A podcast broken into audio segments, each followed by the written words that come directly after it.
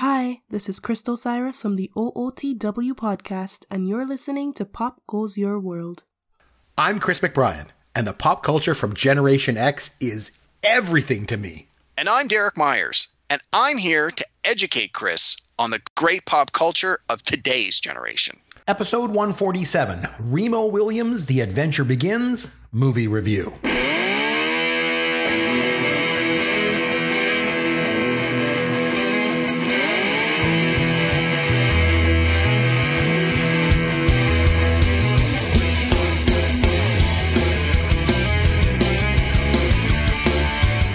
Chris McBrien along with Derek Myers, and this is Pop Goes Your World, the pop culture podcast for the generations. You'll find us on Twitter at Amaron underscore DM for Derek and at C McBrien for me. PopGoesYourWorld.com is our website with all of our contact information. Derek, what's new in the world of pop culture for you, my friend? Hey, Chris. Uh, not Hi. a whole lot. Uh, really, the only thing that I've had a chance to do outside of the watch the movie for tonight's episode is uh, I finished watching all the Marvel MCU movies. I've mentioned that in the last few shows. So. Oh, you finished them now? Finally, finally watched uh, nice. the last one a couple of nights ago was um, Spider-Man: Far From Home, and uh, that's the last installment that's been released. And so I had a chance to watch it. There was actually uh, there's a scene uh, non spoiler here for people who maybe haven't seen it. There's a scene where the um, the students like the whole premise is that they go to Europe, hence the Far From Home subtitle. And there's a scene where the students are getting off the airplane in I think it's Germany, and as the camera is panning through the airport, it starts in the left and it pans right as the as the characters move from left to right across the screen. But when it starts and it's at the left side of the screen, there's an Asian family all wearing masks and when I see this, it doesn't phase me whatsoever. And then as the camera pans, it starts to show everybody else, and nobody else is wearing masks. And that kind of freaked me out. it's sort of the opposite of, I'm sure, when I first saw the movie in the theater a year, year and a half Why ago. are those people wearing masks? It's like, oh, yeah. no, they're, you know, and I mean, I, we, I live in Toronto. Uh, there's a large Asian population. And so I'm used to seeing culturally a lot of the, the various Asian groups will wear masks just in general. I mean, in in Asia, there's obviously uh, pollution issues and other reasons to wear them. And so when the people who made this movie they made a deliberate choice in this particular scene. It was again, it wasn't like uh, uh, to to draw specific attention to it, but I just thought it was interesting.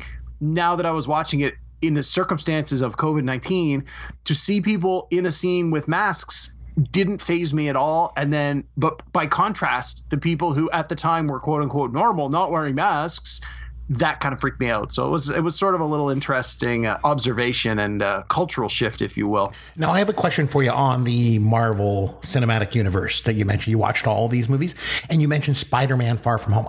Now again, I don't watch anything after 1989, so I have to ask all these dumb questions. Is Spider Man part of that Marvel? I thought that they sold it or something like that. You had mentioned in a previous podcast, so that Spider Man wasn't part of that whole universe. They brought it back in. It, it all oh, came down okay. to dollars and cents, where um, they had sold the rights to the Spider Man movie franchise to, I believe, it was Sony Pictures. So that was and, the Tobey Maguire ones and the Andrew Garfield ones. Okay. The, part of the contract when they were selling, like in the 90s, Marvel sold off a lot of these property rights because they needed the money. They were in financial hardship. And um, they sold, like, the Hulk was sold to Universal, and um, I, one of the other groups got the Fantastic Four, and Fox got X Men, and Sony got Spider Man. Like, it was a fire sale. They were selling off everything.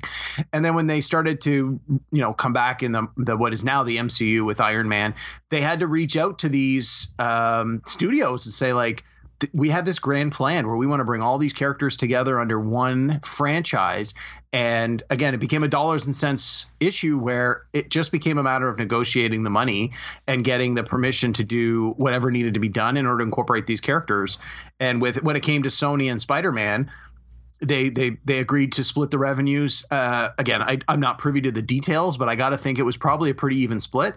And by that point, I think there were about a dozen or so movies in the MCU had already come out and been tremendously successful. So I think Sony realized that they were going to make more money allowing them to include Spider-Man under that umbrella uh, and do it right and make it a part of their stu and make it a part of like the bigger group than they would to be a hard ass about it and put their foot down and say, no, we have the rights. We're going to do what we want and make an inferior film that has nothing to do with what is now the most successful box office movie franchise ever.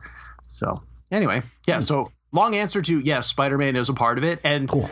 the character and the actor have both appeared in a number of other movies. They appeared in one of the Captain America movies, appeared in a couple of the Avengers movies. So that that's the whole uh, uh, advantage of having this kind of a setup with the Marvel movies is you can have the characters uh, cross pollinate into the other movies. Just because it's a Captain America movie doesn't mean he's the only one who can appear in it. If you want to throw Iron Man into the Captain America movie to help tell the bigger story, they did it. So it worked really well. Very cool. Um, I got a couple things for you. okay, so first of all, my youngest son has been having a, a bit of a hard time getting to sleep at night when we're at the, away at the trailer, and he always likes to watch something before bed. And we've got a DVD uh, player there, so like the thing is, I don't want him to watch a whole movie. You know, like it's too long. You know, Right. before bed. So, so we were looking for like a TV series. You know, you just put on like a half hour episode. You know, and then he can go to sleep. And I was looking through my DVDs, and I found season one of Land of the Lost, the one that ran from seventy four to seventy seven.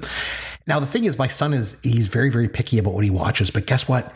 He loves that show absolutely loves it. So now every night when we're there, we watch an episode of Land of the Lost before bed.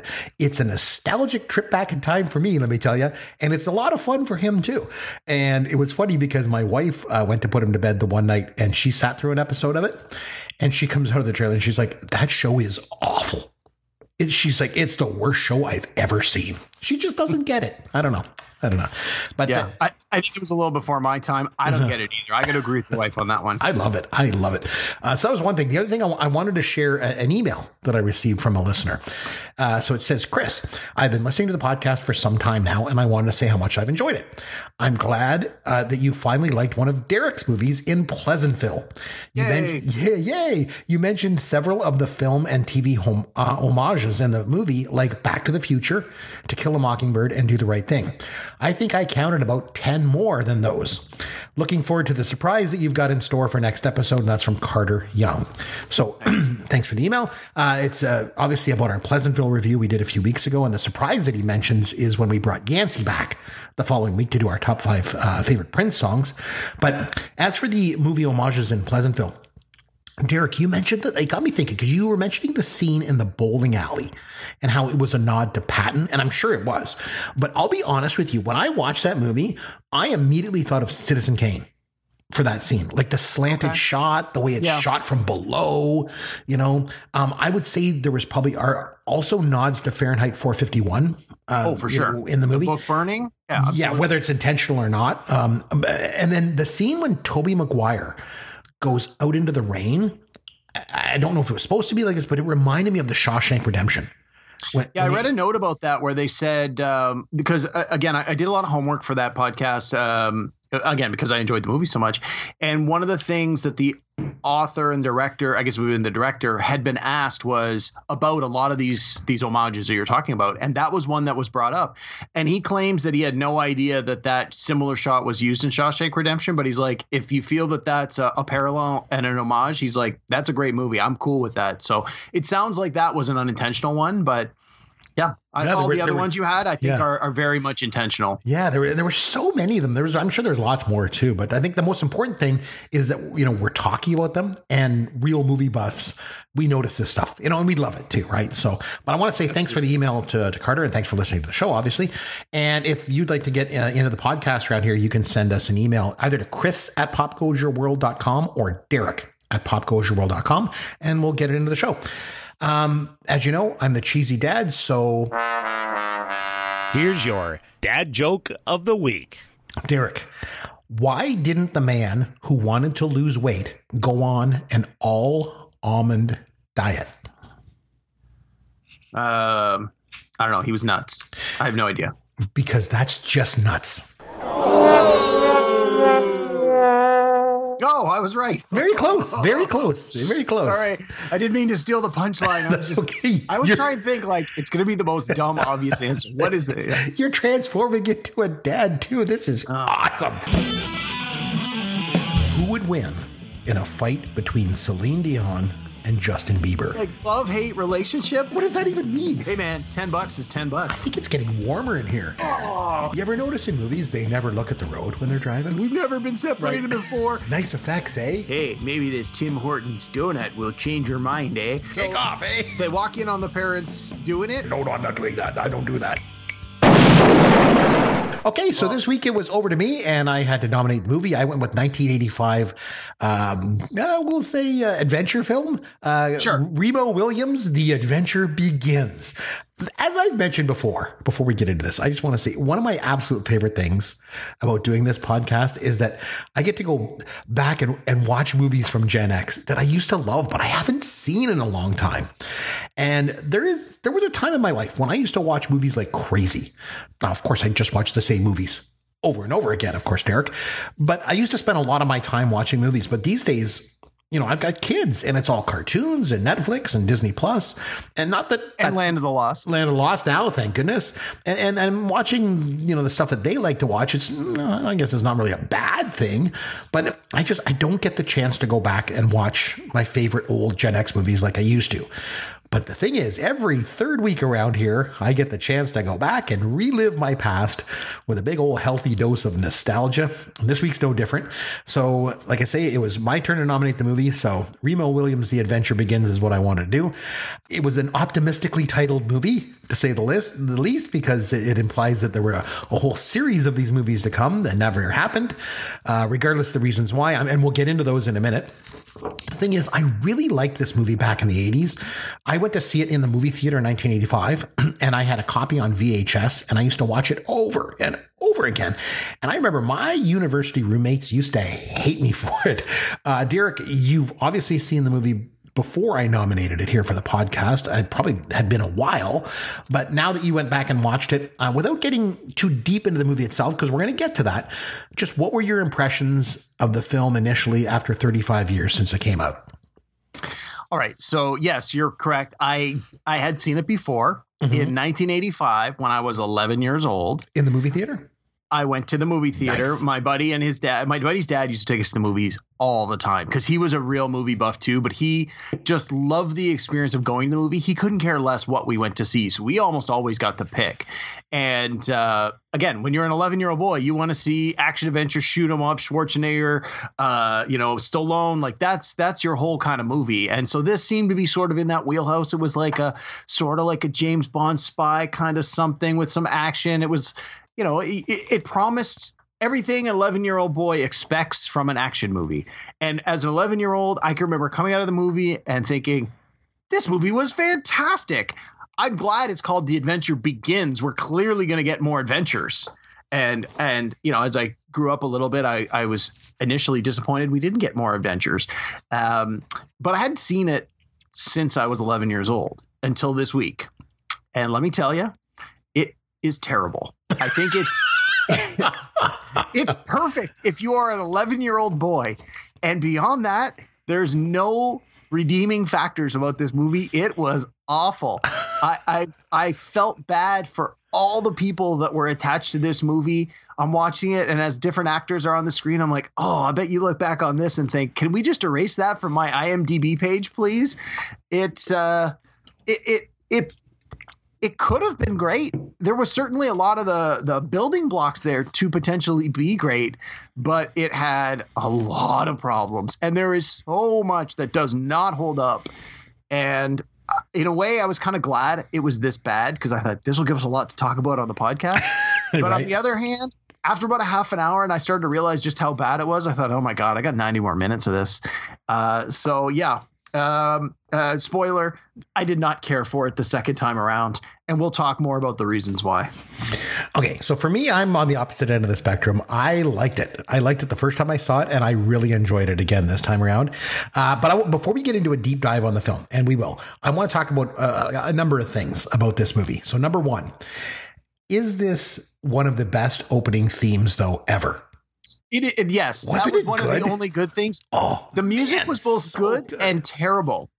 The theme music, like the Remo theme that you actually teased at the end of the last podcast. Yes, it's so good. It's, great. It's got that very much that 80s military sort of like the hero is here kind yes. of music that dun, dun, dun, like it's in your face anthem style music. But then you get into the synthesizers because it was the 80s and immediately it dates the movie yep. and it, in my opinion it really hurt it so I, am both agreeing and disagreeing with you on this one. I liked it. I like the score too. We'll get back into that in a minute. So now the second thing is is I want to talk about is Joel Grey. So he was a very well known and very well respected actor. Uh, and he actually won a Best Supporting Actor Oscar in 1972 for Cabaret. He's also Jennifer Grey's dad. Um, he was nominated actually for a Golden Globe for this movie if you can believe it. And the thing is, he gives a and actually he gives a really good performance here as Chun. However, he's a white guy playing a Korean. And the thing is, this is this is not the only example of actors playing roles outside their race. And in fact, this is still an issue today in 2020. We're seeing Hank Azaria recently stepping down from playing up Apu on The Simpsons, and Zoe Saldana has apologized recently for playing a black woman since she's Dominican.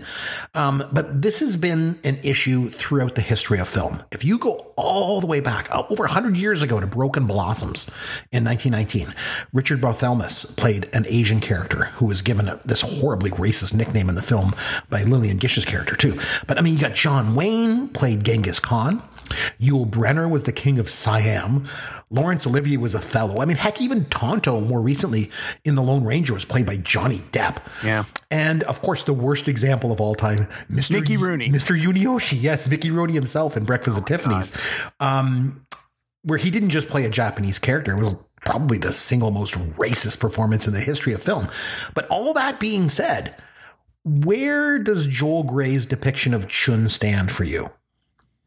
Uh, so I I was very surprised when doing a little bit of homework for this after watching the movie that the makeup artists were nominated for an Oscar for this movie for the for the depiction of yes him as this Korean character. He took four so, hours every day in the makeup chair to look yeah, like that. So, I mean, on the one hand, and I, I'm not excusing, I don't want it to sound like I'm excusing or any, like, I think this is a travesty that should never have happened and I was embarrassed every time he was on screen. I was like, "Oh my god, this is this is hard to watch."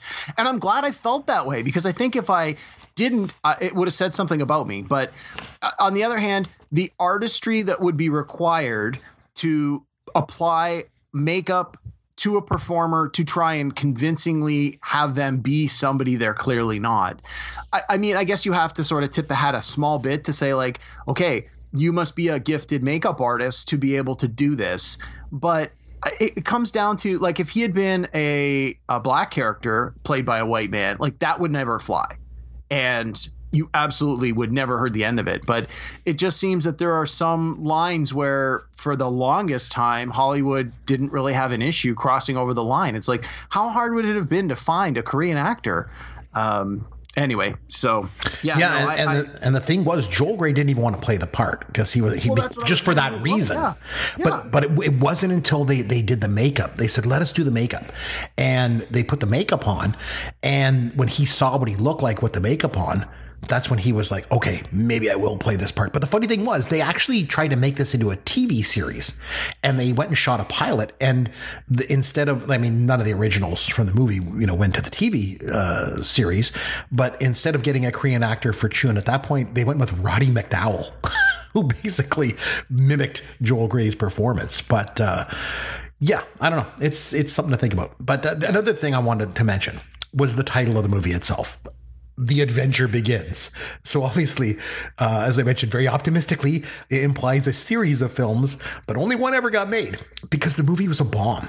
It cost $40 million to make, but it only brought in 14 million at the domestic box office. So it only covered 35% of its cost.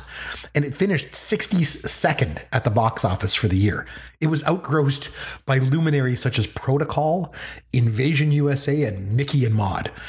And I don't think I've heard of any of those. I, they were there. They were terrible. Now you kind of alluded to this, like the movie. I remember when this movie came out, it was marketed as a James Bond type movie. I think they were they were hoping that it would maybe like kind of compete, you know, um, with a with that franchise like 007. Um, they even hired Guy Hamilton to direct it because he had directed Bond films. He directed Goldfinger, Live and Let Die, Diamonds Are Forever, The Man with the Golden Gun. But the movie it just didn't do it with audiences. And I think for me, one of the reasons might be the casting. Yeah, I agree. As much as I liked the movie, and, and I, I do think Joel Grey was actually good in it, all things aside, you know, but as much as I like Fred Ward in the role, I do not think he was the right choice. And definitely not the right choice to carry a franchise. That takes a lot of charisma to do. And he, I just don't think he was the best choice. Yeah, I get. excuse me. I agree hundred percent. I, I, I like him as an actor in a small supporting role. Um, I actually thought he was really good in the movie Tremors. In oh, in Tremors, he was great. Yeah. Um, but aside from that, he's he's popped up in a lot of stuff over the years. Like he never. This was probably his biggest movie, right? Like this was his star. He was yeah. the star. Yeah. And and unfortunately for him, or fortunately for him, fortunately for us, I guess, is that because it was pretty much a bomb that was it. He had his shot. It didn't it didn't hit and so forever after that he was a supporting actor. But I mean, I'm looking at his IMDb page like this guy works a lot. Yeah, so he's just not a leading man. Okay. He's not a leading man. That's no, the thing, no. right? I mean, he's not ugly, but he's not Hollywood beautiful. He does like you said, he doesn't have that charisma. Sometimes with actors, in my opinion, sometimes with actors, they can be either and this applies to men and women, more more so for men they can be traditionally good looking where people look at them and they're just like wow that that's a beautiful person. That's an ex- exceptionally handsome man. Or you have performers who maybe don't have the traditional quote unquote traditional good looks but they have charisma. They can carry a scene. There's something about them where you're like i want to get to know that person. I find daniel craig is like that in my opinion. I don't necessarily think daniel craig is the most handsome man on the planet but i do feel he has a charisma in some performances. And I know when we did the James Bond uh, Casino Royale review, you you sort of disagreed with that, mm-hmm. but um, but he's one where I think in the right circumstances he can really pour it on, and that you know that's one of those things. But where with Fred Ward, it's like he seems like a nice enough guy, but at the same time, I I didn't get that you know quote unquote leading man feel when I watch this movie or with any of the movies that he's been in. He's he's in my mind he's a supporting character. He's a supporting actor. And I think putting him in the front here was a risk and unfortunately didn't pay off. See, I would build on what you just said and I would say it's actually three things. It's it's one looks like you mentioned, two charisma, and the third one would be acting chops. So you need one of those three things. Ideally you'd have all three to be like a mega movie star. But sure. you, you need at least one of those three things and unfortunately Fred Ward doesn't have any of those three things. Yeah. You know. Yeah, so. I sort of felt that. Actually, you know, while I'm thinking about I just want to take a step back to the makeup for a minute. And right. I'm sure we'll talk about this in a roundabout way, but before sure. I forget. So we were talking. We talked a lot here a minute ago about Joel uh, uh, Joel Grey and the makeup. So on the one hand, I'm acknowledging the ability of the makeup department to make a white man look well, uh, convincingly small c with quotation marks, convincingly like a Korean man. Um, certainly a, a, a better job than had been done in previous movies. But at the beginning of the movie, when Fred Ward is the police officer in the car, and then um, you know he, he you know he gets killed. Oh my god he's killed. But he's not really killed. And then they're they hire him to be part of this group. And when he looks in the mirror he's like who's that? That's not me. And they're like we did some work on your face all they did was shave his mustache. Yeah, let's like, let's stick a pin in that and come back to that because I agree with you. I want to come back to that because okay, you we'll you make a really good. I didn't point. want I didn't want to miss yeah. that. That uh, you know, since we yeah. were talking about makeup, I didn't want to overlook that. We'll come back to it. I love that point, and I want to come back to that because one of the thing I want to just mention before we get into the movie itself is I couldn't find this movie anywhere. And usually when we get a movie to watch on the podcast here, I'll, I'll usually start by looking to the streaming services. But not this time. It wasn't on Netflix. It wasn't even on iTunes. I couldn't even get the DVD on Amazon. It wasn't on Amazon Prime. And so my oldest son and I went to this retro DVD movie store and they have everything in this place. And they didn't even have it there. This movie is not easy to get your hands on. And I was worried I might have to bust out the old VHS player and like adjust the tracking to watch this thing. But uh, anyway, um, so the movie itself. So let's let's just kind of break apart the movie and just kind of go through it, kind of like a like a trip back in time. So the movie starts out with a cop sitting in his car next to the Hudson River, and he's eating a cheeseburger, and these guys run by and they're chasing another guy. So the cop has to do his job, right? He has to get involved, and he ends up beating the crap out of all these guys. So the thing is, they establish he's a good fighter. But it just turns out to be a setup, and the cop gets pushed into the water, and then divers go down and get him, or whatever. And there's a funeral but there's nobody there other than cops. So again, they establish that he has no family, he has no friends. And then he wakes up in the hospital, and this is where, just like you mentioned, he looks at himself in the mirror and he's like, hey, that's not me. And he looks the exact same. other than shaving off his porn stash, there's fundamentally nothing different about him. yeah. Now, again, this this detail I did remember from the movie that they they changed his identity. They gave him a. Yeah. New, I remember the whole joke about the name, but I and I figured they must have uh, they must have done like a plastic surgery on. So in that scene where he's in the cop car, they there is. I look. I, I really paid attention to this. So there is some prosthetics on his face, but okay. it's basically just like his cheeks, like it's like around his cheeks and his jaw to try and make them look a little bigger. But the makeup was applied so poorly that when you're watching it, if you know to look for it, and I was specifically looking for it because I thought, well, they change his look. So when we see him initially, he must look different. You could see where it wasn't like glued down very well. Even the mustache. Like he's got this, yeah. like one of the most fake mustaches I've ever seen. It's like he hardly used any spirit gum on it. Like it's just yeah, kind of coming off. So bad. I mean, this is the 80s. Come on people grew mustaches. 80s was the mustache era. Later in this movie, like everybody else has a real mustache. How hard would it have been for this guy to like grow Fred, a mustache? Yeah. Hey, the shoot's in two weeks. Start growing a mustache. Exactly, Fred. I know we normally don't shoot movies in sequence, but we're going to do the opening scene first. So just grow a mustache for that. We'll shave yeah. it off, and then we'll shoot the rest out of sequence. For a movie that costs forty million dollars, I will say, like it comes off as as kind of a low budget kind of movie overall. Yeah, I, I, I, think they blew uh, uh, too much of the budget on some of the special location shoots, like the Statue of Liberty, which I'm sure we'll talk about more later. And Joel Grey's makeup, maybe. Yeah, that right. was they were they're so busy doing that. But uh, yeah, so anyway, I, I, just I thought that was pretty funny. And then the guy says to him, "We did some plastic surgery on you, just your face." Like, yeah, he immediately he's like, "We did some work on you," and he looks down at his his privates. Yeah, and the guy says, "Just your face." And then the, and then that actually made me laugh. Yeah, and it, well, there's there's humor throughout the movie, and that was definitely where it starts. And then the guy says that his name is Remo Williams which he gets from the bottom of the bedpan.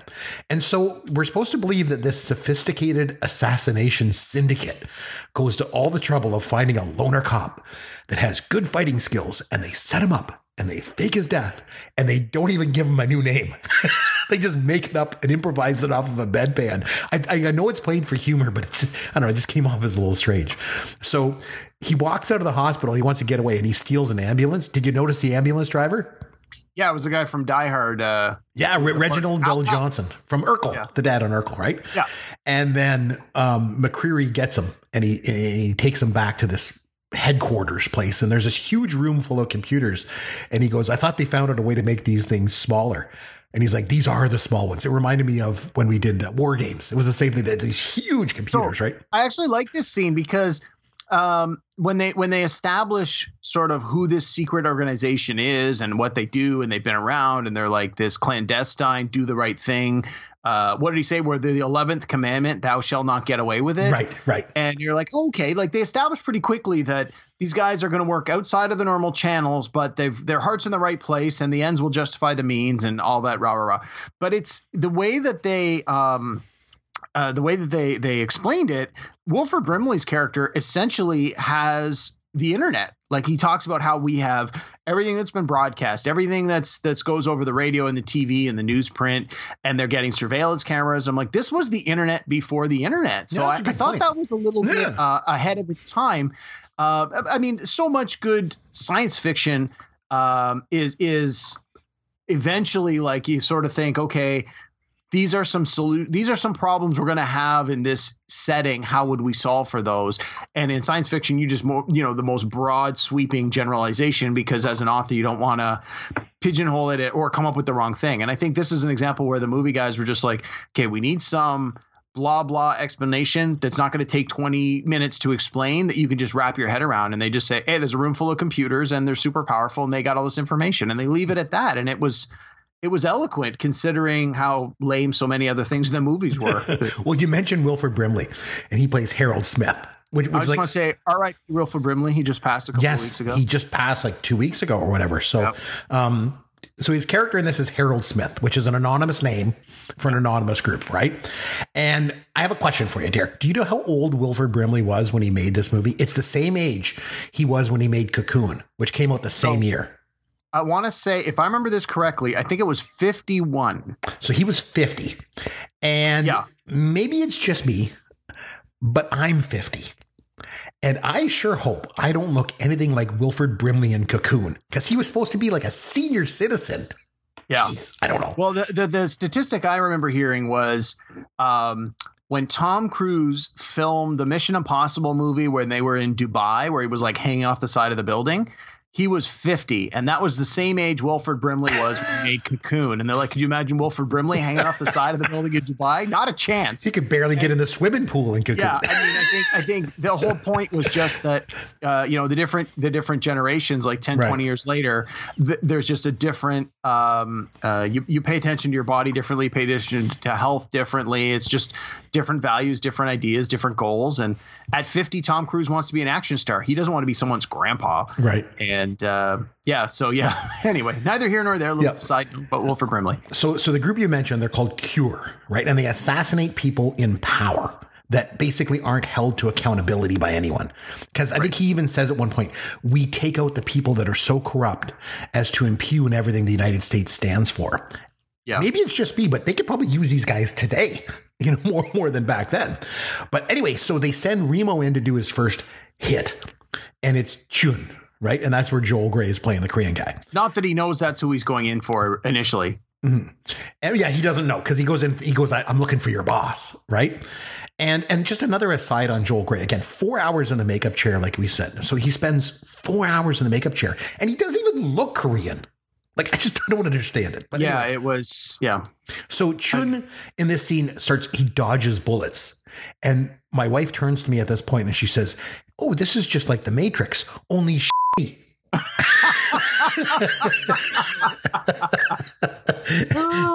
so, and the other thing in this scene, which I thought was interesting, is there's this fight between them, and you can totally tell that it's a stuntman in for oh, Fred yeah. Ward. It's so obvious. Like it's you can so see obvious. the guy's face. And yeah. the and the stunts aren't even that complex. He just yeah. runs around and like bumps into walls and stuff. And it was just so odd because Ward did almost all of his own stunts in this movie, like the Ferris wheel and stuff. I am not.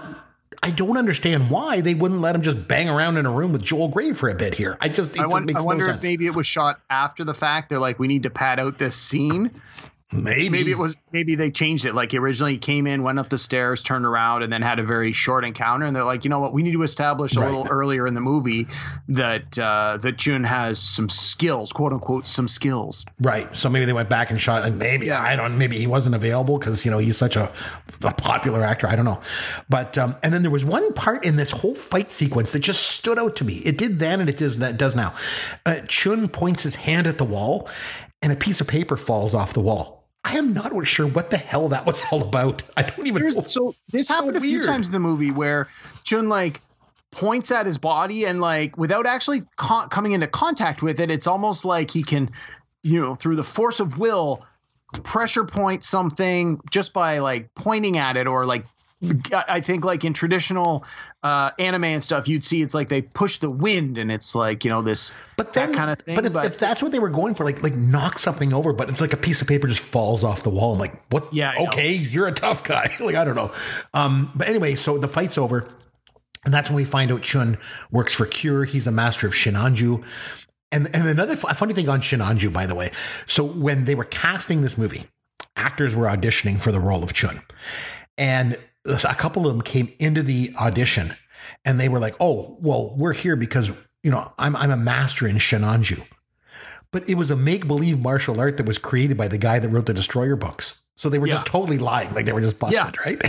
so, but anyway, so we meet Fleming, who's played by Kate Mulgrew. And this is at the point of the movie where I thought my wife might get interested in things because she she was the only shining moment in this in this movie. I thought that this when I was saying at the beginning, some of the actors are looking back at their IMDb and sort of shaking their head. Kate Mulgrew got to be like wishing this could just come off her IMDb. In my opinion, she was like one of the only shining parts of this movie. I would say that I would say that she yeah she was good in this. And my wife and I have been watching Orange is the New Black on Netflix, and Kate Mulgrew plays a very prominent role on that show. So I thought my wife would like get interested in this. Nope.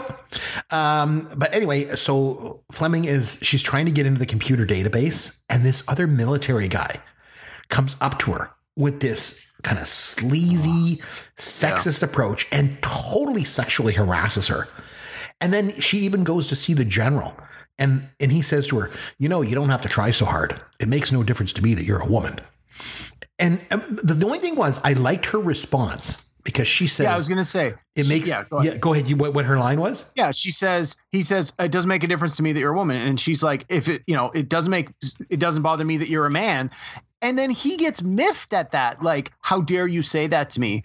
And again it just it's that whole double standard thing it really that didn't sit well with me when i'm watching this like how is it okay that he says that to her but when she literally flips it back on it to him he gets bent out of shape about it it's like yeah and the same thing with the guy when he came over and he's like stroking her hand and stuff and oh, she God. she gives him a you know, she, she insults him as best you can in a PG rated movie, but yeah, she, um, she's like, I'll find my satisfaction somewhere else. Thanks. Yeah, like she she basically insults him. Yeah, and I think I, think this is the best you could do at this time where in order to portray this character because you want the audience to still like this character right? You can't make her out to be like this tough as nails woman because you're going to alienate a whole bunch of the audience at the time where they're like oh well look at this one. Like you know it, it's going to have this negative effect. I think they they tread the line very well where they establish that her character is highly competent, highly capable.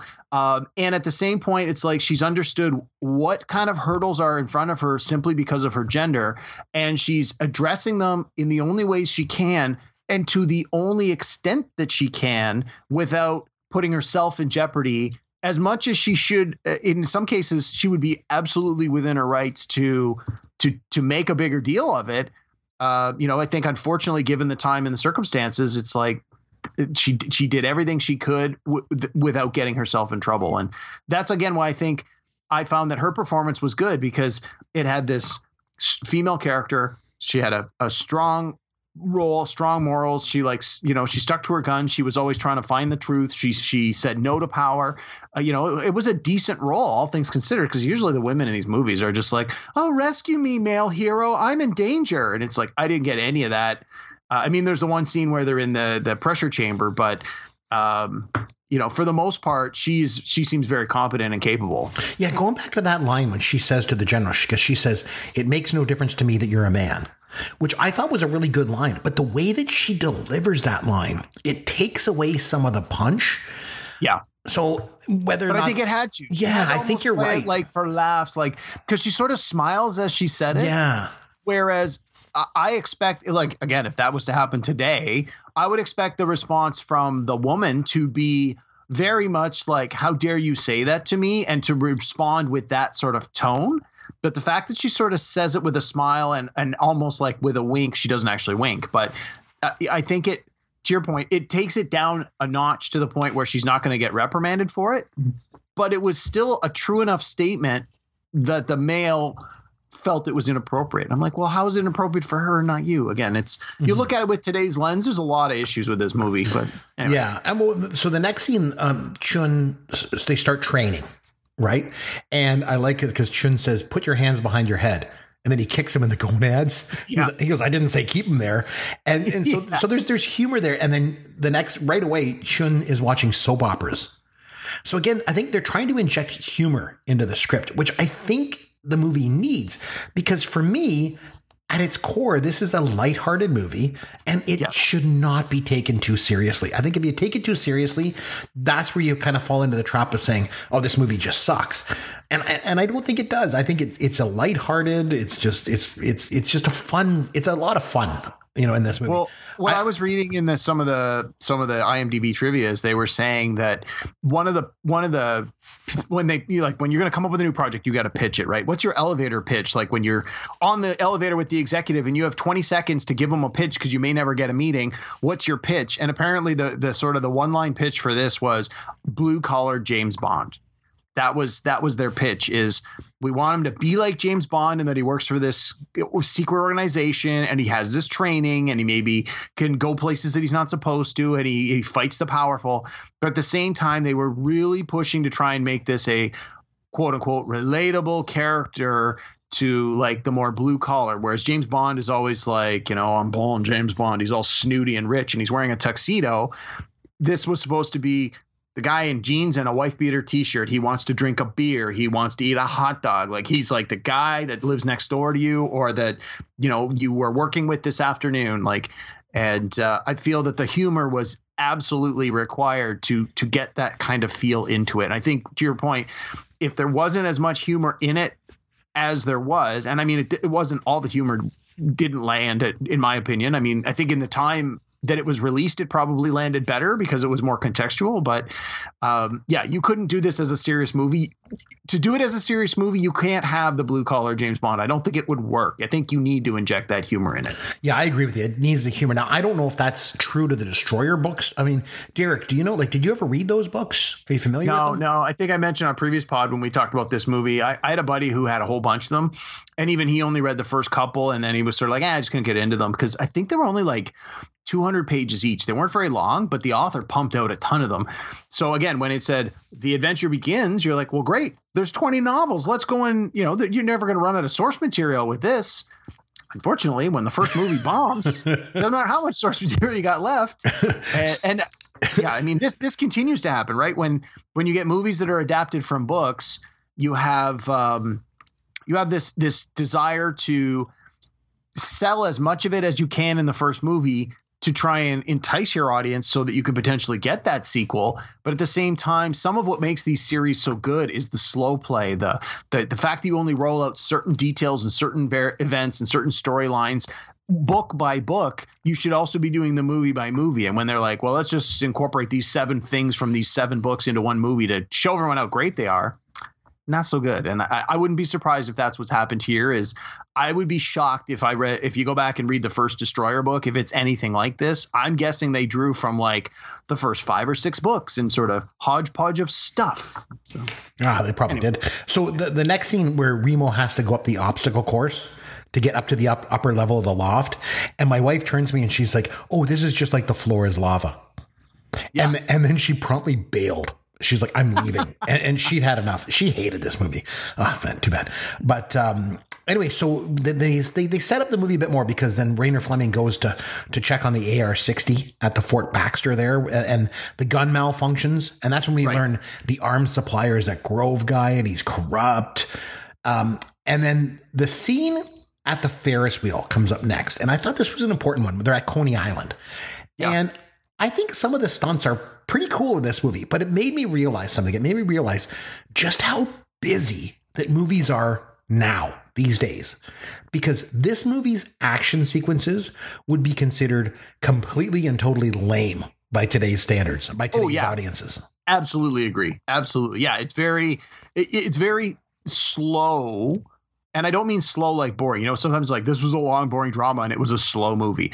I don't feel this movie was slow in that sense, but I do agree with you. Like for what's being sold as an action movie, what are supposed to be some of the more thrilling action sequences don't have the fast paced MTV style cuts you know that you see in today's movie uh, again it's it's a sign of the times right it's it's based on your audience today's audience wants that in your face, lots of cuts, lots going on, super fast. I don't want a 20 minute action scene. I want a two minute fight scene that's cut together. And that's absolutely not what this movie's like. It's from a different time. It's a different style of movie. Right. I agree. But I think the same could be said of James Bond. If you went back now and watched 1981's uh, For Your Eyes Only, you'd probably be like, well, this is dull. Like there's no action here. This is an action movie. There's no action in it, you know? So I think it's just, it, it's a sign of the times. Today's movies are extremely busy and Gen X movies were not quite as busy, even the action ones. I remember my, uni- my, in university, my roommates, used to hate it when I would watch this movie. Like they thought it was cheesy and dumb and hokey. Uh, I always liked it. Anyway, um, so I, I, was thinking about the the scene when they go to the the fair. They're still at Coney Island, and yep. um, and there's a bottle game. Yeah, and, and, and William Hickey, who was a character actor for years, and he did tons of stuff. I re- I remember him best from One Crazy Summer. It was a movie I really liked. He played Oh yeah, he old was, man Beckerstedt yeah. in the wheelchair. Yeah. Remember? Yes, and, yes. And the thing was, he was also in Prizzi's Honor the same year as this movie in '85, and he was nominated for a Best Supporting Actor Oscar for for Prizzi's Honor this year. I've never seen Prizzi's Honor. Oh, it's really It's one of those ones that I've always wanted to see and mm-hmm. never did. Well, he, like I say, was nominated. He lost to Don Ameche in Cocoon, which was basically a like a lifetime achievement Yeah, win for a Amici. makeup right? Oscar. But uh, I, anyway, I played those bottle games at the fair and at Oh, carnivals. You can't and. Yeah, even at Canada's Wonder, it's impossible to win. And Chiun, of course, gets every single hoop on the bottle. And then I love he wins the Pink Panther, and he's like, I, "I won him. He's mine." Again, the humor, you know, comes in. Actually, let me go back for a second. That guy that you were talking about a second ago that that was the bottle game. yeah, game William guy, Hickey. Yep. I actually remember him from a very uh, a very little Steve Martin movie called My Blue Heaven, where Steve Martin goes in the witness protection and Rick Moranis is his uh, handler. Okay. Yep. yeah, I think he was in that. that- yep. Yeah, and that and that guy that we're talking about, he was uh, a con who had been relocated into the same same town, and he ran the pet store. And when they go in, he's like, he had a parrot, and the guy's like, probably want a cracker, probably want. A-. He goes, he doesn't say that. He goes, what does he say? He says, you're under arrest. And that that's when I saw this movie the other night, Remo. I'm like, oh, that's the guy from My Blue Heaven. Yes. So it's it's funny where you sort of remember some of these actors from.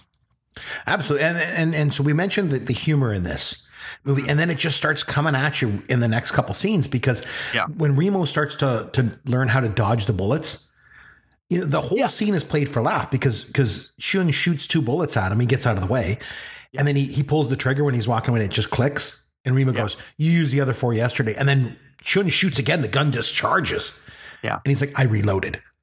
Yeah. So, and then when they go to the beach and they're training, I think I- I'm pretty sure that would be near Coney Island as well, like Brighton Beach. Um, and then Remo dives into the pile of sand and he comes out on the top. And, and when, when he did that, I'm thinking, I'm really glad my wife went to bed because Yeah. if she, if she saw this, she, I would just never hear the end of it. And then, That seemed really dumb to me. I just I don't yeah. know. And then that's when MacCleary comes along and he's like, well, will he be ready? And Chiun is like, yeah, I think he will be ahead of time. Maybe 15 years. And the guy's like, 15 years? Well, if I cut a few corners, 14 and a half. And again, so like lots of humor. And then even when Remo starts to get concerned about um, a lack of sex. Uh, and yeah that that just seemed really out of place I- you know what i mean like it it was played for laughs Mhm. again, humor, right? yeah but it just it, the movie in my opinion the movie ran a little bit long i mean it ran two hours longer than it should have but it in order to like you could easily tighten this up a bit there was a lot of stuff where it was like scenes that didn't make sense, scenes that I didn't feel really added anything. In some cases, even some scenes that sort of hurt it. And that whole one with the sex thing, that to me just it it almost it, I felt it hurted it more than it helped. It, it certainly wasn't necessary. Yeah, I mean, because he teaches them like how to tap on the the pulse. And then I like at the end of the scene, Remo goes, "You know, there's times I could really kill you." And Chiun's like, "Good, we'll work on that after dinner." And again, it's just it's just humor after humor. But the, the the scene in the elevator between Kate Mulgrew and Remo, and he says to her, he's like, "Nice oh, buttons." Nice buttons. And, she, laughs. And she oh laughs. Oh and, and she's like, nice buttons. I don't know if you noticed it, but there was a loop in there. ADR. Remember we I- mentioned on I didn't notice in that scene. Oh, I noticed yes. at the very beginning when they went into the bank when after he steals the ambulance and they go into the bank and he says about the computers, oh, they know how to make things smaller. That scene where they go from the um the ambulance into the elevator, there's a bunch of dialogue where they're going through like a revolving door, and in that one you can see the lips Ah, don't very match good. at all. I caught I that one right away. I noticed it in this scene. It's so obvious. If you go back and just watch it, it's so obvious the ADR um, from our pet peeves thing because her lips just don't match up with the dialogue. But anyway, It's a good line. Uh, That that see, I that thought it was too. That I- actually worked. yeah, I agree. it's, it's clear that as a woman in a position of power, she's used to having to deal with stupid men, as we've all, we've already seen examples of this. Mhm. And you got to think in the '80s, she's heard every cheesy pickup line that that ever was, whether she wanted to or not. And this was clearly something she'd never heard before. And I mean, it's such a dumb line that all she could do as a response is laugh. And and that to me just seemed like the right way to handle that. She wasn't going to give it any credibility, but it made her laugh. And it made me laugh as I was watching it because again, it's so dumb. And her response was so great. See, I, I like the direction in this movie because there's all this humor, all this humor, all this humor, and then it goes right into what I think is the best scene in the movie when they're at the Statue of Liberty. Absolutely. With all the scaffolding, because it was yep. it was undergoing a restoration between 84 and 86. And I like how they incorporated that into the movie.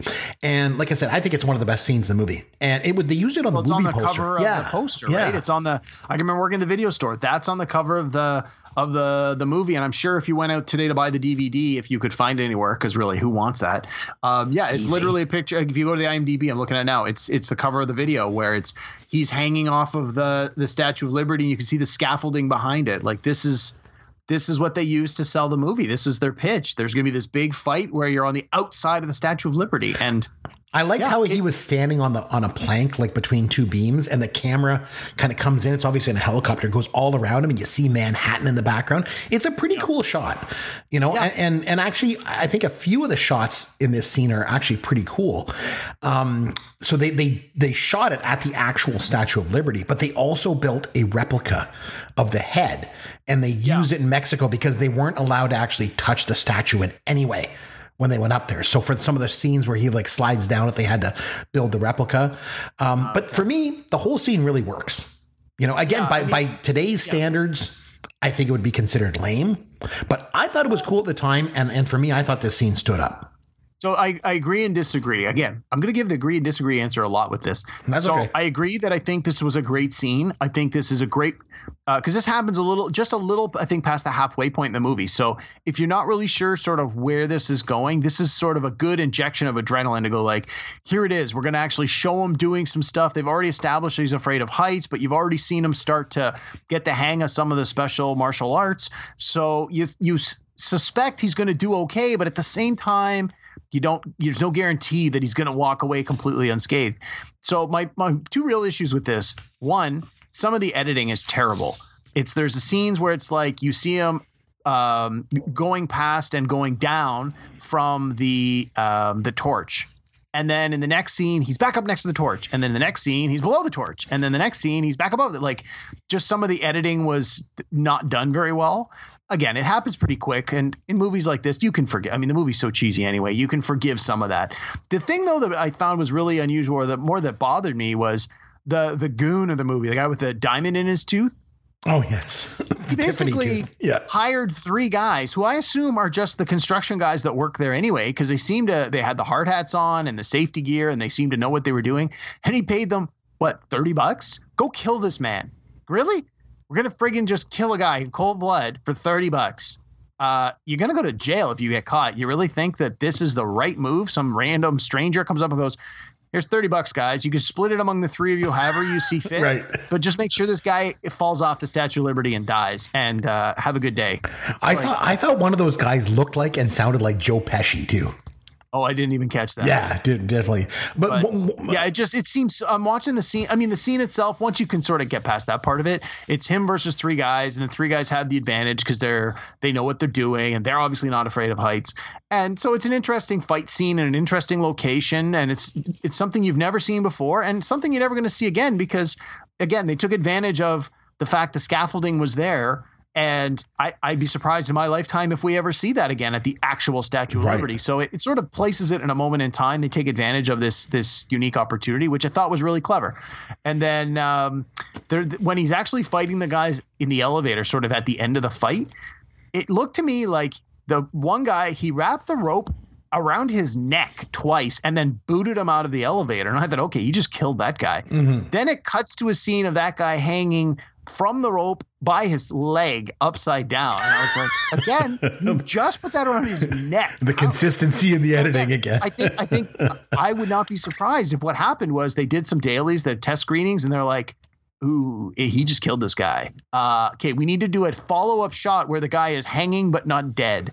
And so I think that was probably the way that they saved that little oopsie from the movie, but uh, that could be that could be. Yeah. I, one, one, one scene I just want to mention in, in, that scene that I thought was really cool was when he goes out on the pole and it like bends out over the water. Yes. You know, I don't know. I just I thought it was a really really great shot. There were some good shots in this, and then a lot of his training comes back into play throughout the movie, and like a lot of it came into play here when he was jumping through the obstacle course in Chiun's apartment we mentioned earlier. It comes in handy when he's like going around the scaffolding. Yeah. And and um, I thought it was that's uh, just good storytelling. I mean, I thought it was cool too when, when you mentioned when he was on the elevator, he was trying to go down the outside, and the guy's trying to like bang his fingers with a wrench, you know. And then when, when he runs across, he remember he his training, he ran across the sand and was levitating, and yeah. then he does that over the cement. Again, it's cheesy, of course it is, but it's it's fun. I don't know. Uh, that's what I think. And are we to assume the bad guy that fell into that concrete died? Oh, I, or did the workers would, rescue him? I don't know. They just sat, sat there and watched him. Yeah, they didn't do anything, so I'm assuming. I mean, the whole left him. the whole setup of that. Like, why would you build something that's four feet deep, full of concrete? Like, it just. Why would you not just pack? You know, there's dirt so and then just a shallow thing of concrete. Concrete's so expensive. Why would you waste? Yeah, it just seemed like it was a. And if he had just gone around point. to the right, he could have stayed on the sidewalk. Like, why run over that? why thing? run over? Just go around it. Yeah. You know. Yeah. It was. Yeah. Again, it's it's just part of the cheese. The yeah. cheese factor of the movie, right? So, so Remo at this point goes and sees Smith and MacCleary, and he learns that they have a plan that they will take their own lives if they get ever get discovered, and he learns that Chiun is going to kill him if it comes down to it, right? And then I love this scene. He Remo goes back to the apartment, and Chiun is there, and see, like Chiun is supposed to lead this minimalistic life, but he's sitting there on a tiger skin rug and there's the giant pink panther sitting in the windowsill. I don't know. I just I thought the scene. And then, uh, like I mentioned, the score in this movie is just, I think it's fantastic. It, it it's wasn't very of its time and yeah. it works. It's very 80s, but it's, it's good in the sense that it's very 80s. I think it should have been nominated for an Oscar. Whoa, whoa, whoa, let's not get carried away. I think the score was that good. I mean, if you think of the other scores that were nominated that year was like Out of Africa and Agnes of God Color Purple, Silverado. Witness was pretty good though. It had a good score too, but I don't know. I think it was good. Um, it was nominated for an Oscar for Best Makeup, as we mentioned. It lost to Mask, so I mean, I get it. You know, making Eric Stoltz into Rocky Dennis was a little bit more impressive than making Joel Grey not look Korean. so I guess that was good. Um, so the warehouse scene. So this is the scene that used to make my university roommates so mad at me. So when those Dobermans chase Remo and, oh, yeah. and they jump up and they grab the bar, the metal stairs with their teeth and they bring it down so they can go up the stairs, my roommates used to say that was the worst scene they've ever seen in any movie. And they just hated this movie because of it. So, see, and I remember that was one of the scenes that I remembered quite well from yeah. when I saw it when I was 11. Because as an 11 year old, I thought that was great. And then later on, when the dog does the tightrope walk as well, and it's like, right, that just again as an 11 year old i thought this is fantastic. Like I, this this scene is so original. Now i watched it i'm like oh my god this is so dumb. And, and then he goes and finds harp and it's just this fake piece of equipment and they've got all this like elaborate stuff on it for it to self-destruct. So it's such an important thing that it just it simply can't be discovered that it's all a fake. So it's so important that they put these two elderly guards on the watch that fall asleep on the job. Yeah. like so jeez. Well there's an electrified fence so yeah, that's, that's i guess it'd be safe right? So um remo wants to kill grove and Wilford Brimley basically gives him the green light but he has to make it look like a perfect accident, right? Yeah. So I this is where they go. He goes there. He goes out to the the the, the site where they're at, and Grove's guy picks up Fleming and Remo and then puts him in that decompression room where yeah. they change the air pressure, like you mentioned. And I just love the scene too because he leaves his assistant there, the guy with the tooth. Yeah. Just make sure that they die, you know? But the guy, he's still pissed at Remo because he choked him out in New York. So he puts on a gas mask and goes in to beat him up. And again, Remo draws on his training, right? And this time with the Korean fingerboard. So his, his fingers are strong. So he, he breaks the guy's masks and then he uses the diamond tooth to cut the glass. it's, again, it's all cheesy, but I, just, I don't know. I still think it's a lot of fun at this point. Um, I'm so I again as a slightly more savvy and experienced movie watcher and and, and older person mm-hmm. watching this now.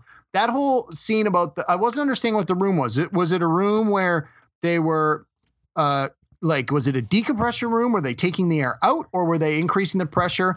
And regardless of which way it went, the guy comes in with the mask. He has to open a door to get in there. Wouldn't that reset the whole pressure? Exactly. And then he opens and closes, and I was thinking the same thing. I'm like, well, and then it's like pressure. And if it's a pressure room, you're not. I'm like breathing is the least of your problems. What about the pressure in your ears and your like? There's other factors going. on. It's not like the scene would have made more sense if it was like green gas is being flooded into the room. It's like they're choking and coughing and passing out. Okay, cool. The room is sealed and you're putting gas in there. I get it and then he comes in with a gas mask, that would have totally worked for me.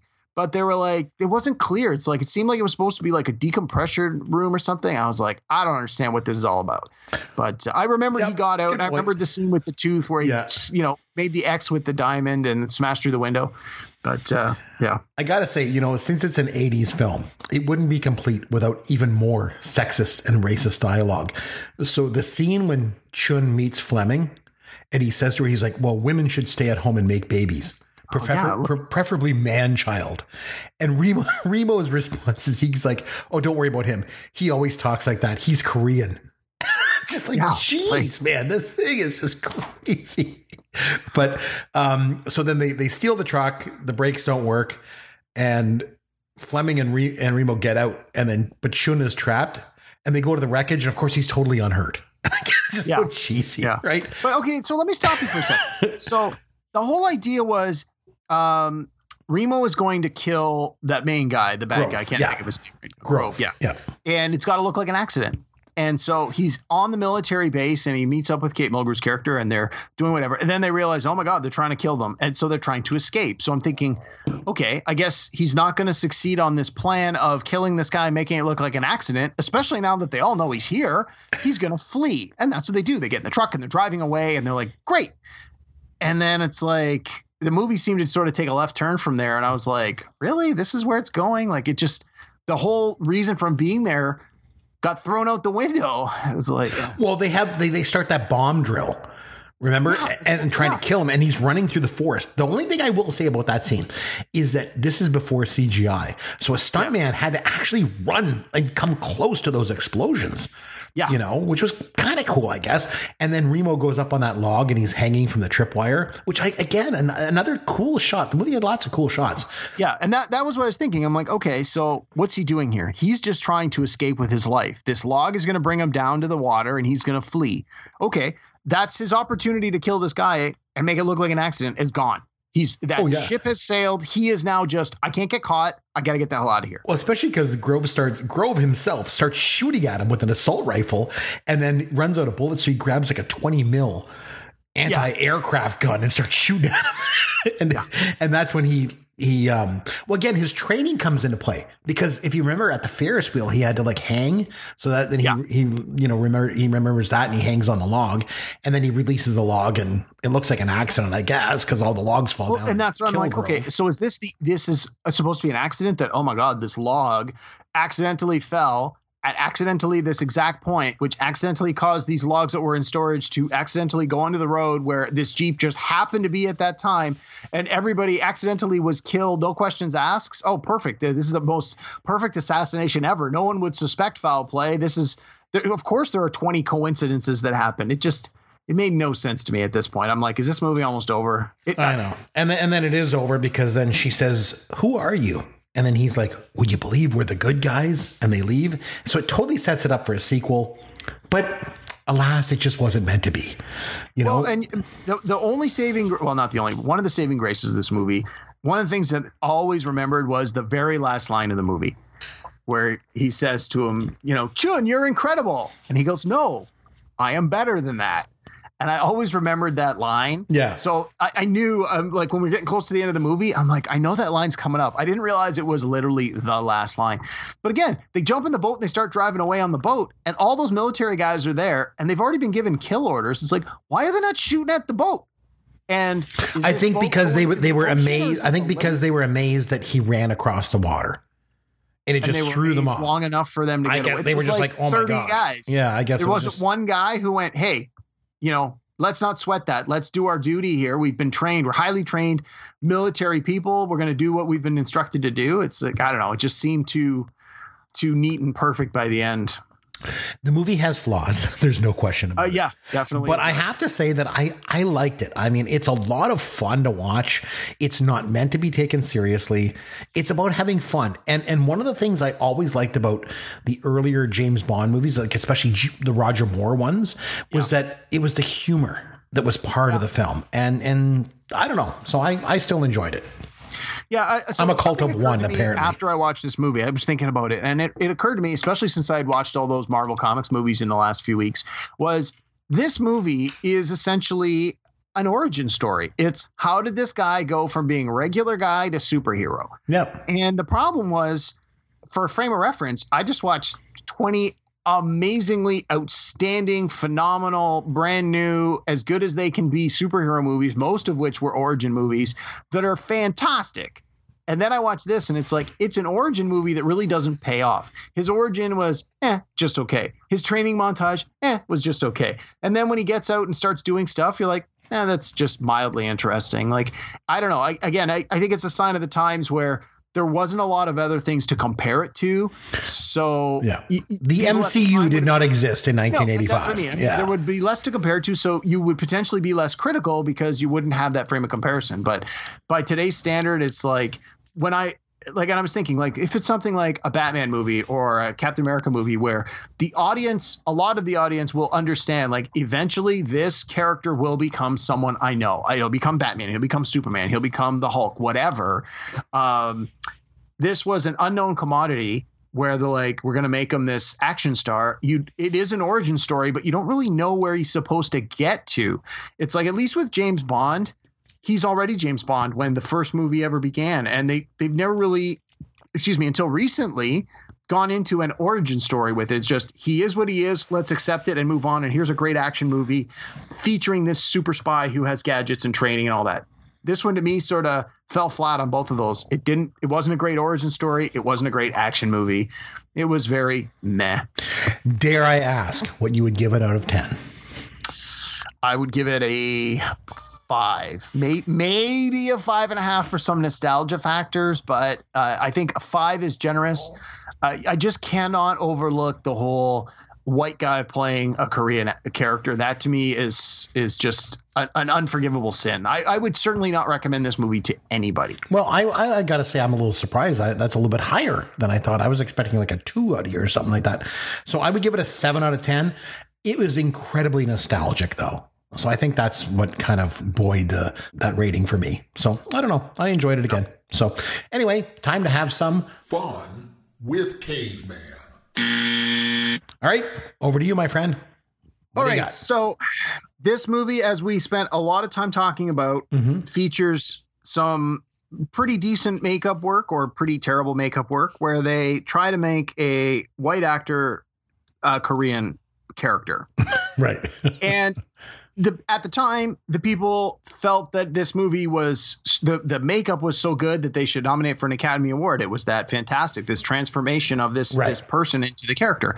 So i wanted to lean into that. I'm going to ask you 10 questions and in each case we're going to talk about the makeup. And what i'm looking for in the answer of all this uh, there is i'm looking for the name of a character oh, and or the actor that played that character and in all cases the the character will be someone who was transformed by makeup as a pivotal part of of the storytelling. I'm not talking about like, oh, the guy was the Incredible Hulk and he they put flat makeup on him and suddenly he was green. I mean like something where the entire like this. It wasn't that Joel Grey was a white guy who transformed halfway through into a Korean guy. It was the whole the whole shtick is he is who he is because of the makeup. So in all, I'm gonna ask you 10 questions. The whole thing here, we want these characters. A defining part of their character was the fact that the makeup helped them transform into these various roles. Okay. All right. And in each case, if you can give me the name of the actor that is actually doing the makeup and the movie they're in, bonus points. But uh, predominantly, I'm looking for the title of the movie. But if you can give me the actor, which I think in most cases you'll, that's sort of the big clue anyway. Uh, bonus points for you. So, right. it's where actors were transformed Yes. because of makeup. yes. Okay. Okay. And uh, yeah, I mean, I, there aren't there aren't any tricks in here. These are all very on the nose, very straightforward. I mentioned to my wife I was doing this topic, and she goes, "You got to do these movies." She rhymes off like six of the ten. Where her, I'm like, "Yeah, those are all on my list." She's like, "Oh, he's gonna know all these." So, all right, you ready? Uh, yes. All right, it's ten questions. So, first one: Makeup helped this actor completely transform into a deformed Victorian era freak. This 1980 film was nominated for eight Oscars but sadly not for best makeup since that Oscar didn't exist until the next year. Oh, it was the Elephant Man. It was. Who played the Elephant Man? Uh, John Hurt. Yes, ding ding, you got them both. Yes, he reprised his stage role for that. That was uh, Mel Brooks actually produced that film, that movie mm-hmm. of all things. That I went to see that in the movie theater. I was ten wow. years old. I, I, thought it was fantastic. It wasn't. Yeah, they, they so they the makeup didn't didn't exist. The Oscar. Yeah. The next year they was the first year they had a makeup, and I think there's only like two nominees. Like for the first few years, there weren't a lot of nominees in the category, and then over the years it expanded. They must have started looking at it with Star Wars back in '77, saying, "Hey, like Rick Baker deserves an Oscar for this stuff." Yeah. You know, oh, all right. Yep. Well, funny you bring up Rick Baker. He's the start of our next question here. All right. So, Rick Baker and David Leroy Anderson won Best Makeup Oscars in 1997 for transforming this Saturday Night Live alumnus into six different characters for the remake of this 1963 comedy classic. Oh, it was on uh, the the Nutty Professor. Yes. Yes. Who was the star? Eddie Murphy. Yes. Ding, ding, ding. All right. The original uh, Nutty Professor was um, Jerry Lewis. Jerry Lewis. Yeah. Very good. All right. Next question.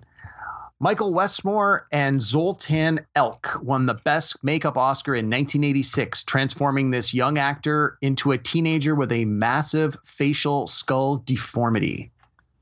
Oh, I mentioned it where it was masked. Just mentioned. Yeah, and it was Eric Stoltz. Yes, Eric Stoltz. Yes. Got it. Again, see, these aren't too different. Yeah, no, no, you're, you're all right. Uh, Greg Cannom, Ve Neill, and Yolanda Taussig won the Best Makeup Oscar in 1994, disguising this comedic genius into an elderly housekeeper. Oh, was it uh, Robin Williams and Mrs. Doubtfire? Yes, it was. Yes. Oh, good. Thanks. All right. This remarkably talented and stunningly beautiful woman won the Best Actress Oscar in 2004, perhaps in part because she was so believable playing a Daytona Beach prostitute who became a serial killer underneath all that makeup. Uh, was it Monster? It was Monster. And do you know who the star was who won an Oscar for this performance? Oh yeah, it was uh, the girl from uh, Mad Max, um, Fury Road that we just watched the other yeah. week. Oh, what the hell was her name? Oh, it escapes it, me right now. It was Charlize Theron. It was Charlize Theron. That was it. Yep. Yeah. All right. All right. This actor's career defining role as one of the most terrifying horror villains of the 80s and 90s required him to wear burn makeup on his entire head in nine different films. Oh, that was uh, Robert Englund in Nightmare yes. on Elm Street. Yes, he never was. really did anything else other than those. Yeah. well, his IMDb page is crazy. He's got a lot of credits, but most of them are related to Freddy Krueger and voice yeah, work and probably voice yeah. work. Yeah, I'm sure he's done very well. All right. Um, okay, I'm gonna butcher all these names. I apologize right off the bat here. Uh, Kazuhiro, David Malinowski and Lucy Sibbick won the Best Makeup and Hairstyling Oscar in 2018 for transforming this gifted actor into the British Prime Minister, a role he won the Best a- Actor Oscar for in the same year.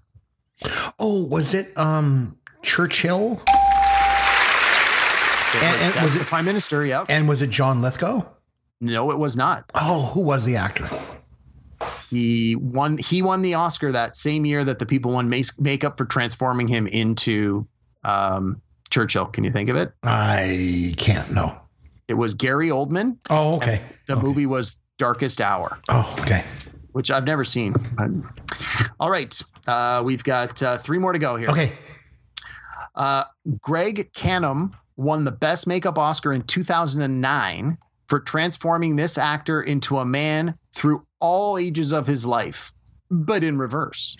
Oh, was it? Um, oh, it was Brad Pitt. Oh, what was the name of that movie? David Fincher movie. Um, it was like Button. Uh, the yep. The uh, again, it came out after 1989. So I'll give you. I'll give that's pretty close. I'll give it to you. It's the Curious Case of Benjamin Button. Benjamin Button. That was it. Where yes. he, he, basically lives in reverse. He yes, starts, he starts old and then he, and he regresses down to a, a kid. Have you seen it? No, I have not. It's good. It's a it's a David Fincher movie. He's one of my favorite directors. So, all right, uh, two more to go.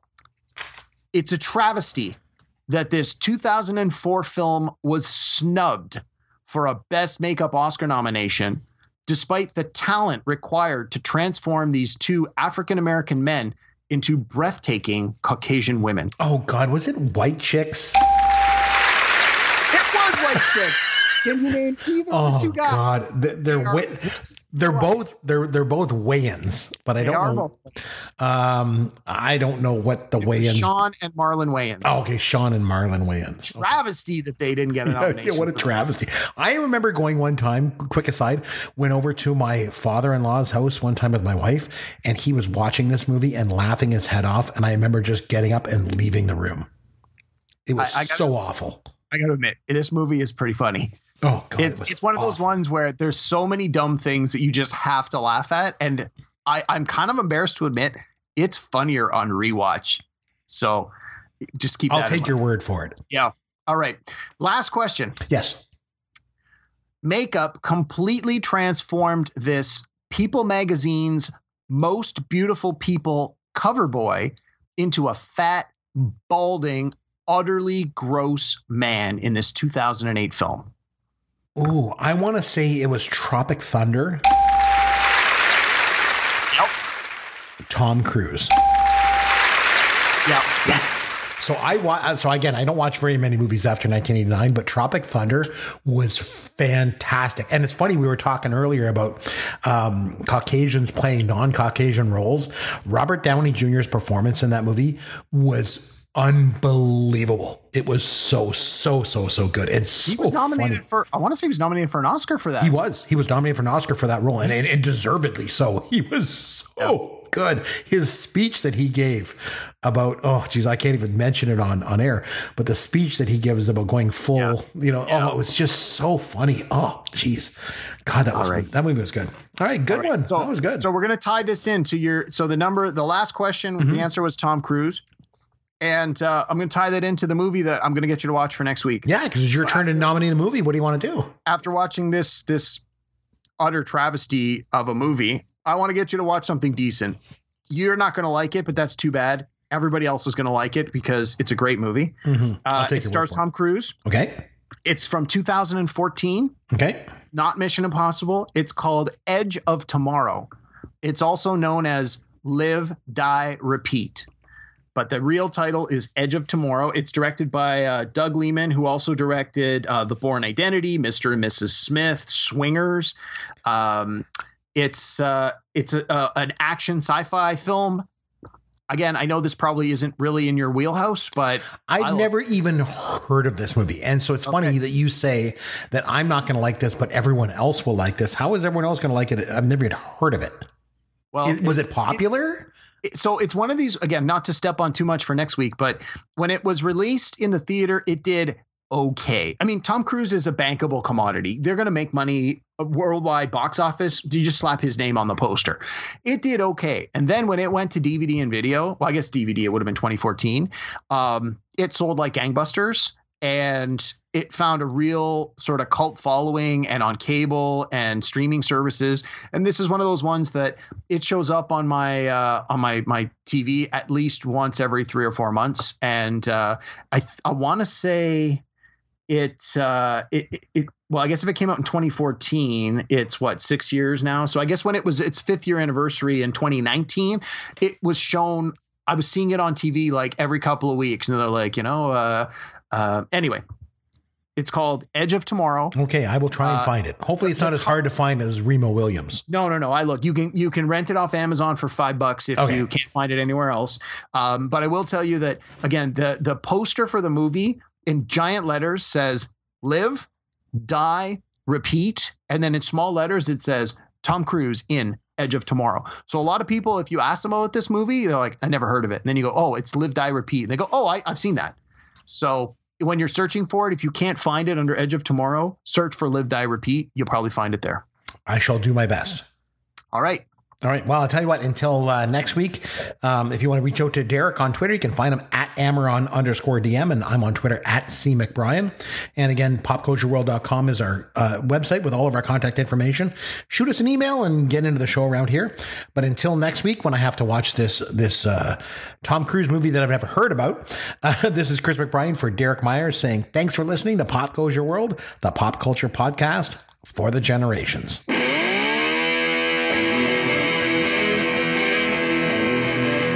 Thanks for listening to Pop Goes Your World. You can contact Chris and Derek at popgoesyourworld.com. Please take a minute and review the podcast on iTunes or wherever you download and listen to the show.